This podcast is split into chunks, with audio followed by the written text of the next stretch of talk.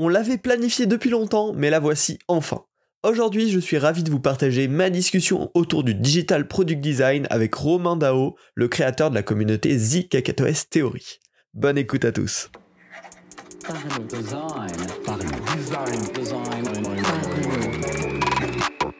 La cinquième saison de Parlons Design est sponsorisée par ZKKTOS Theory, le site des product designers. Bienvenue dans Parlons Design. Aujourd'hui, on accueille euh, Romain Dao. Salut Romain. Salut Romain, comment ça va? Bah super, très content de t'avoir sur le podcast. Ça fait des années maintenant que, les auditeurs entendent parler de The KKTOS Theory. Euh, tu leur fais une petite intro euh? Bah ouais, salut à tous. donc je suis Romain, designer d'interface depuis un peu plus de 10 ans, 13 pour être exact. Euh, j'ai commencé ma carrière chez Criteo quand j'étais tout jeune, à 20 ans, et euh, voilà, je suis freelance depuis 6-7 ans. J'ai eu la chance de vivre euh, deux ans en Argentine, et en revenant d'Argentine en 2017, j'ai fondé KKTOS Design Studio, qui est bah, mon activité de freelance de product designer, et parallèlement à ça, la communauté ZKKTOS Theory, qui est très axé sur le product et la UI design et donc du coup aussi par extension un petit peu le front-end. Euh, on organise depuis, enfin on organise, j'organise et je me, je me suis fait aider à une époque mais des, euh, des challenge design sur un site qu'on corrige ensuite en live sur euh, Twitch maintenant qu'on met en replay sur YouTube. Et puis voilà, c'est tout le monde peut participer, c'est complètement libre. Et ça permet aux étudiants, aux personnes en reconversion, aussi aux personnes plus confirmées, euh, bah, de progresser en UI avec toute la communauté. Et puis voilà, on a un Slack euh, qui est très actif aussi avec euh, plus de 2500 membres, donc c'est chouette, c'est une, une très belle communauté, très bienveillante et j'en suis très fier et très heureux, je les remercie tous. Merci pour cette belle intro. C'est chouette, tu, tu, parles justement de progression euh, des membres et de la, communauté dans son ensemble. C'est le sujet du jour. On va parler bien sûr de product design hein, et on va parler notamment de, bah, de la transmission de ce savoir-faire, si on peut l'appeler comme ça, euh, de comment euh, toi tu l'as inclus un peu dans ta pratique et surtout quelle est ta façon de transmettre tout ça. Je te laisse nous dévoiler T'es ton ressenti les recettes. c'est bah, c'est un savoir-faire qui est particulier parce que je l'ai je l'ai pas précisé dans mon introduction, mais je suis complètement autodidacte. En fait, je, suis né en 88, hein, donc je suis né avec les CD AOL de, de 20 heures, les comptes Lycos, les chats sur MSN et, euh, et tous ces trucs de qui sont un peu des trucs de boomer maintenant pour certains. mais euh, mais voilà, et donc j'ai très jeune été passionné euh, par euh, par tout ça, par les ordinateurs. Et euh, j'ai eu la chance d'avoir un oncle qui était flasher et qui m'a euh, initié à Flash, donc c'était Macromedia Flash MX. C'était même pas encore racheté par Adobe à l'époque. Et du coup, voilà, qui m'a dit, bah tiens, ça c'est Flash. J'ai appris un petit peu la S1, la S2, pour ceux qui connaissent, l'ActionScript. Euh, les animations, c'était au final bah, la première fois que j'ai compris ce que c'était un symbole, euh, tu vois, une occurrence de symbole. Il m'expliquait, tiens, regarde, si tu changes ce symbole, hop, manipuler les timelines comme il y avait sur Flash MX. Euh, la programmation, enfin voilà, plein de petits trucs. Et puis ensuite, il m'a filé Photoshop, Dreamweaver, j'ai appris le HTML et puis voilà, c'est vraiment un truc que j'ai toujours pratiqué. Néanmoins, et ça a son importance, j'ai fait un BTS communication. Après m'être perdu euh, trois mois en droit, je ne sais pas pourquoi, euh, j'ai bifurqué vers un BTS com et c'était très chouette parce que hyper professionnalisant, euh, des bons profs et euh, en fait je me destinais plus à une carrière de ou directeur artistique ou concepteur rédacteur dans la pub qui était vraiment quelque chose qui m'intéressait. Aujourd'hui, la pub, c'est un milieu qui m'intéresse beaucoup moins, j'avoue. Euh, mais parallèlement à mes études, voilà, je bricolais des sites, des choses comme ça, et puis en fait, c'est vraiment ça qui m'a qui m'a donné envie de travailler sur des applications. Enfin, il n'y avait pas encore de vraies applications d'ailleurs à l'époque. Euh, donc voilà, pour mon profil, je suis vraiment autodidacte et jusqu'à ce que Criteo me donne ma chance, euh, il y, a, y a près de 13 ans maintenant, euh, parce que j'ai été embauché assez jeune, à 20 ans du coup.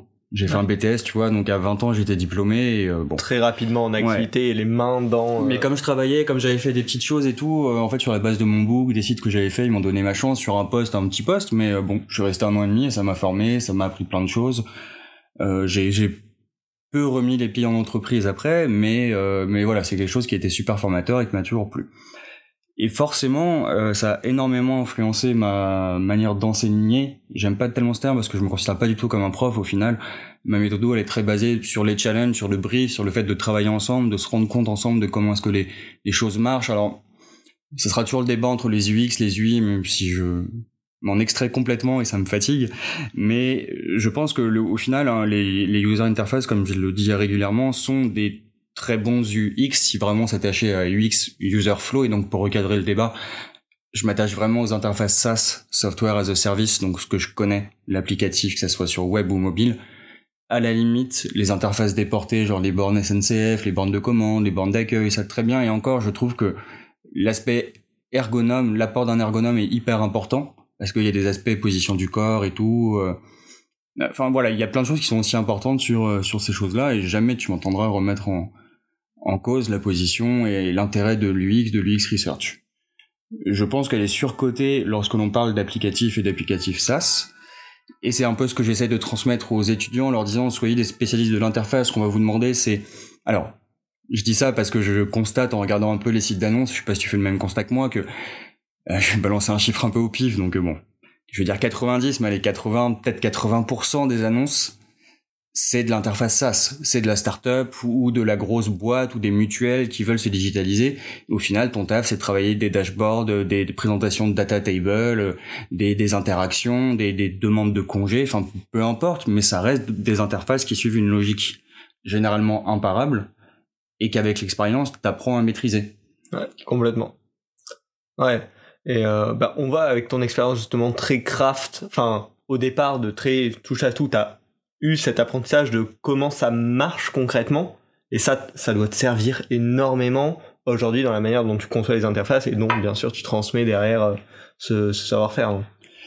Bah ça me sert parce que j'essaie d'être le plus euh, comment dire le plus franc possible avec les élèves en leur disant que alors en plus ils peuvent pas me prendre en traite parce que toutes ces méthodes de double diamant tous ces trucs que je connaissais pas du tout tu vois moi je suis vraiment arrivé et je, l'ai raconté dans un article médium mais un, un jury à, à l'école multimédia mon tout premier jury mon premier euh, mon premier pas j'ai envie de dire dans les écoles c'était il y a 4 ou 5 ans du coup.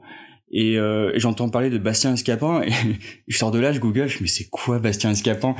Donc euh, la honte hein, tu vois j'annonce devant tous tes auditeurs mais je l'ai déjà je déjà raconté il y a deux ans. Je me mais c'est quoi Bastien Escapin? J'ai jamais entendu parler tu vois donc euh, bon comme je suis curieux et j'aime pas rester euh, comme ça sans savoir je suis allé googler et donc je vois critères heuristiques usabilité plein de mots qui moi très autodidacte créa tu vois me paraissent un peu c'est un peu relou pour moi. C'est pas, pas ce qui me fait euh, kiffer dans le design. Ça mais fait rêver personne quand on présente si, sûrement. oui, mais bon, aussi, il y a des gens qui, qui font des, pour qui que voilà, je, je pense que j'ai toujours un discours un peu, enfin, pas toujours très nuancé, mais bon. Mais, euh, mais voilà, il y a des gens qui ont besoin de méthodos, il y a des gens qui, qui, que ça, que ça aide et tout, et, il y a du bon à prendre des deux. Je pense que le fait d'être plus créatif, un peu plus bordélique comme moi, ça a plein de mauvais côtés aussi, et je l'admets tout à fait. Donc je pense que le, le bon mix des deux au bon moment, dans le bon projet, ça, ça dépend, encore une fois, euh, c'est toujours euh, bénéfique. Mais effectivement, euh, effectivement, oui, j'ai une vision plus plus métier où j'ai fait beaucoup d'apps, j'ai vu beaucoup de choses, et puis j'aime bien me demander comment les choses marchent, et c'est vraiment ce que j'essaye de d'inculquer aux aux élèves euh, avec qui j'ai la chance de travailler, tu vois, donc c'est sous forme de challenge, je leur montrer à quel point au final réorganiser visuellement un screen c'est de l'UX entre guillemets mmh.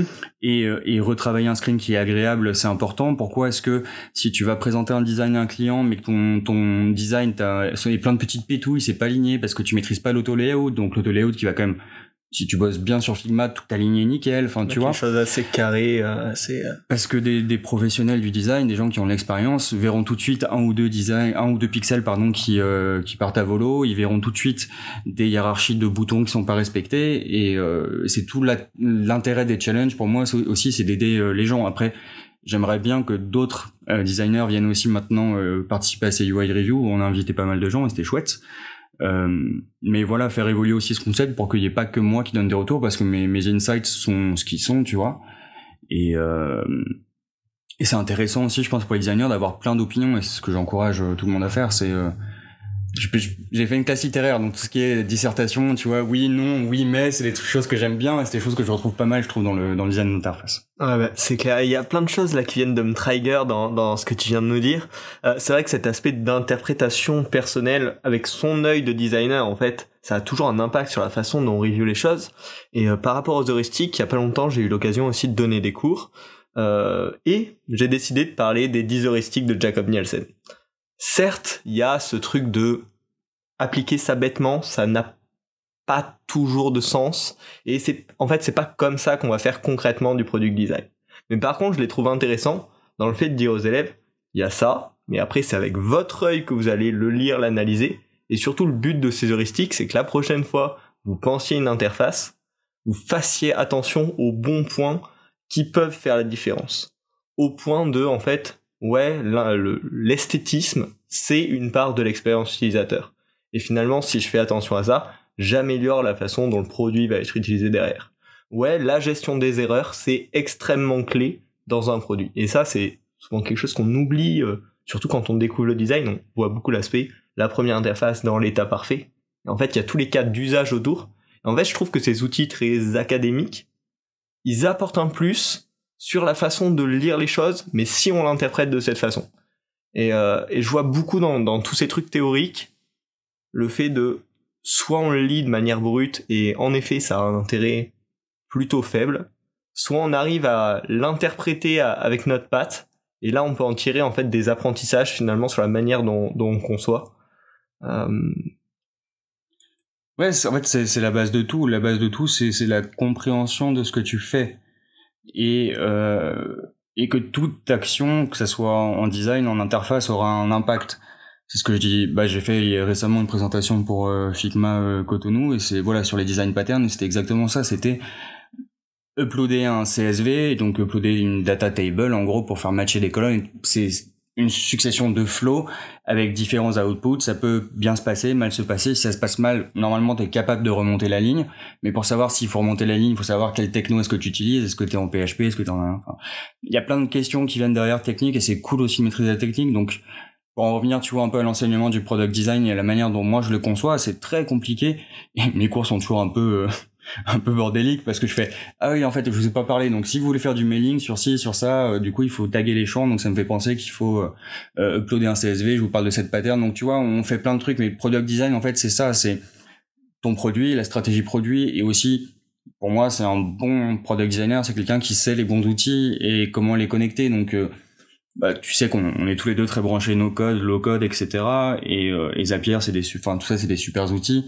Et, et j'encourage les product designers à les, à les utiliser parce que typiquement, si vous êtes free, bah c'est un vrai ajout. Tu vois, on parlait tout à l'heure en off de la de la plus-value que tu peux apporter aussi à tes clients. Où les gens, je pense, ont, ont du mal à vendre de l'UX parce que ils ont mal à, à, ce que les clients appellent souvent des, des quick wins, genre Ok, là, ok, je veux bien te laisser faire de la user research, parler à des gens, je connais mes clients, ils vont aller, vas-y, fais ton truc. En gros, c'est un peu déroule. Et même à des gens qui ont de l'expérience comme moi, ça arrive très souvent et c'est parfois compliqué, mais peut-être que je pense l'expérience te donne un peu plus d'assises et te permet d'aller justifier un peu plus ton propos. J'ai tout à fait conscience que pour les plus juniors, je pense que c'est compliqué et j'ai pas vraiment de remède euh, à moins de leur dire justement soyez des spécialistes de l'interface. Pourquoi? Parce que le temps que vous fassiez votre UX research et tout, vous allez pouvoir dire ah bah tiens, attention, ton interface ici, t'as des petites, euh, des petits décalages ou t'as as des boutons qui sont mal hiérarchisés. Là, ces deux boutons ont le même niveau, ils sont tous les deux bleus. Pourtant, ils font pas la même chose. Euh, attention, là, cette page, elle, est longue à charger. Est-ce qu'on pourrait pas faire ci, faire ça? Ça, ça implique quand même de maîtriser un peu la tech, de savoir comment est-ce que ça tourne derrière. Alors, est-ce que c'est du Angular, du React, est-ce que c'est du Bubble? Enfin, tu peux pas non plus te hasarder à donner des changements qui sont euh, parfois compliqués. Si c'est des petits changements front-end, que tu avais un peu de front, que tu as bricolé comme moi, je me considère même pas comme un, dev front, ça serait une hérésie de dire ça. J'étais intégrateur, euh, mais voilà, j'ai toujours une sainte horreur du JS, tu vois, je suis pas très bon en JS. Enfin, je comprends, j'en fais un peu, bon, c'est typiquement le genre de truc qui me saoule euh, dès, que j'oublie une virgule et que je la cherche, euh, ou un point virgule pour faire une ligne, ça, ça me rend ouf. Euh, c'était la grande époque du, du SAS et du CSS. Euh, J'avais plein de décompilateurs qui te faisaient ça et dès qu'il y avait des erreurs, c'était magique, ils te donnaient pile la ligne. Mais voilà, comme j'ai bricolé tout ça aussi, ouais, je, je, sais que quand je donne des conseils actionnables, des, des quick wins, tu vois, aux clients, ils aiment bien. Et du coup, ça me laisse aussi le temps pour préparer un peu le terrain, savoir où est-ce que je mets les pieds. Beaucoup de clients, souvent, veulent un peu des redesigns d'applications un peu jolies. Et donc, effectivement, l'expérience utilisateur passe par forcément la euh, l'aspect des applications, mais pas forcément le bon coin, comme je le dis, a été très moche pendant des années et c'était le premier site de France. Est-ce que tu mettais une annonce sans compte, tu pouvais la modifier assez facilement, il y avait plein de trucs, tu vois, qui étaient chouettes. Ouais. Donc, mon rôle sur l'enseignement, c'est vraiment d'apprendre aux élèves à, prendre du recul et à leur dire, en fait, c'est hyper vaste, potentiellement, tout ça. Et il y a tellement de typologies de projets que essayer de voir un peu les choses en pattern. J'aime bien voir les choses, moi, de manière assez, euh, assez holistique. Et c'est pour ça que je suis pas du tout le designer que t'appelleras pour venir bouger trois inputs dans une grosse startup euh, licorne, tu vois. Parce que c'est pas mon truc aller faire gagner une boîte. Et typiquement, je fais pas du tout du X e-commerce. Ça m'intéresse pas. aller faire gagner 3% de conversion sur une page et tout, c'est pas, pas, tu vois, créatif pour même si j'admets qu'il y a une part de créativité, d'AB testing, de plein de choses, de copywriting, il y a plein de choses qui sont hyper intéressantes à faire. Je connais de loin, tu vois, et mon rôle de product designer, c'est aussi d'avoir un peu de hauteur, de savoir conseiller un client en disant t'as un problème là-dessus, je suis pas la personne pour toi, mais contacte un tel, un tel que je connais de ma part, et je pense qu'il sera plus indiqué pour travailler sur un aspect très macro, micro, je sais jamais comment on dit, euh, sur ton app, tu vois.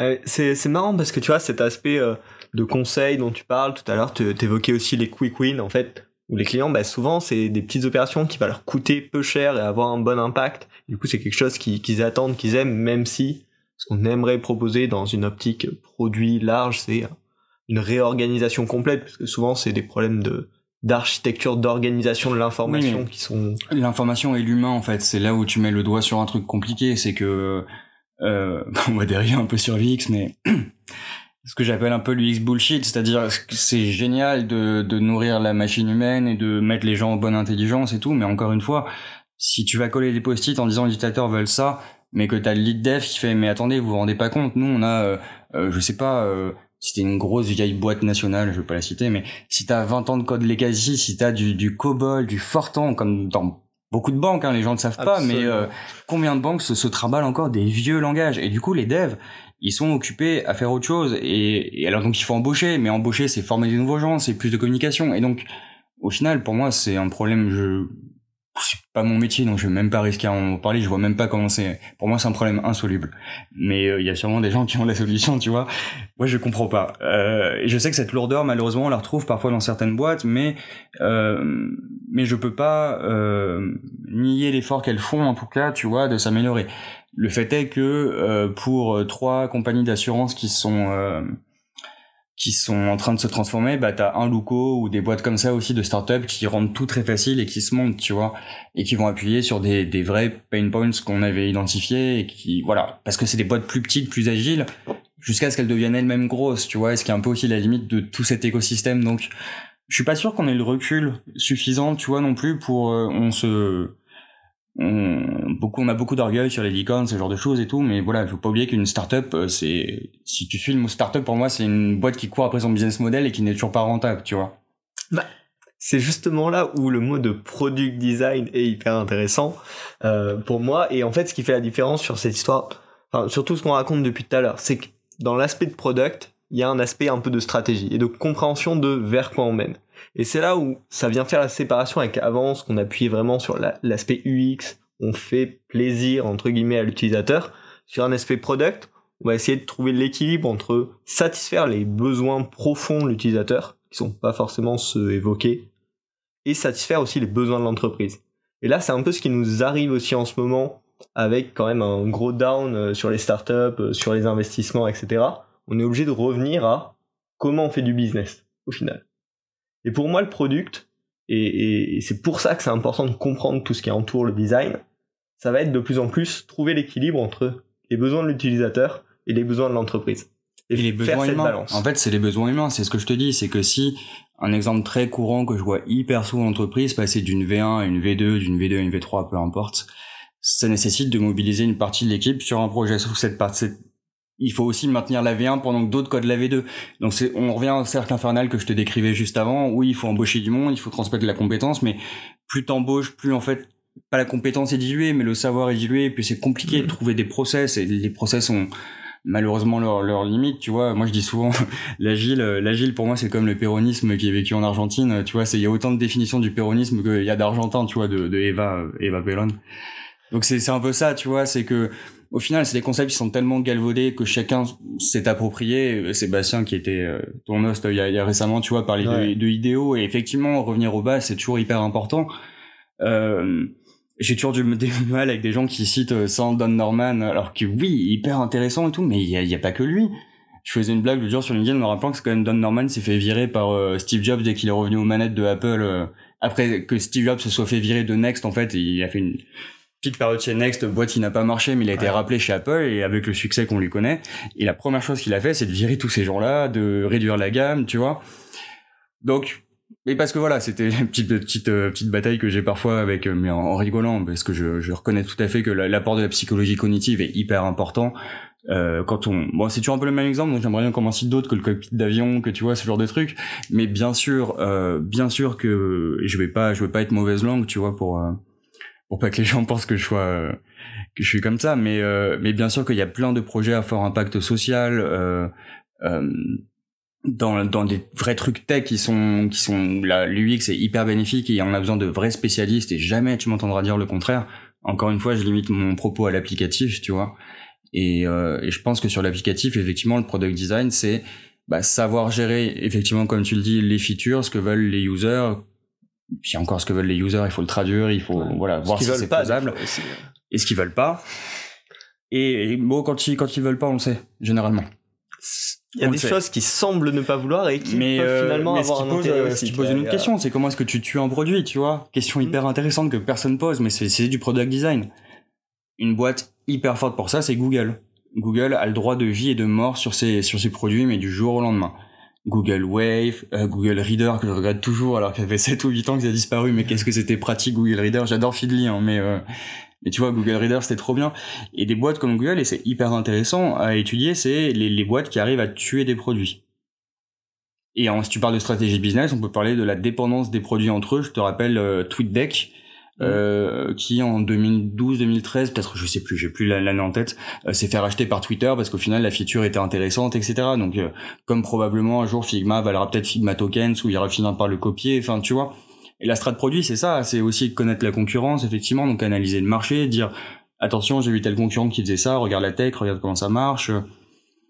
C'est tellement de compétences que oui, j'aime bien, enfin j'aime bien, je suis pas du tout contre, tu vois, le, le T qu'on présente où c'est euh, quelqu'un qui a une spécialité généralement sur, euh, encore, on n'est jamais spécialiste de rien surtout dans notre domaine. Euh, mais voilà, avoir une vision assez holistique et assez large, et puis connaître plein de choses. Le but, c'est pas de tout savoir faire, mais c'est de, de pouvoir trancher, arbitrer des solutions business. Et là, on revient, tu vois, au, au rôle même du product designer. Ça demande de savoir prendre des décisions. J'espère que cette première partie vous a plu. On se retrouve dans le prochain épisode pour approfondir cette vision du design et vous partager quelques conseils complémentaires. Pensez à vous abonner pour ne pas rater cette seconde partie de la discussion. À la semaine prochaine. Salut.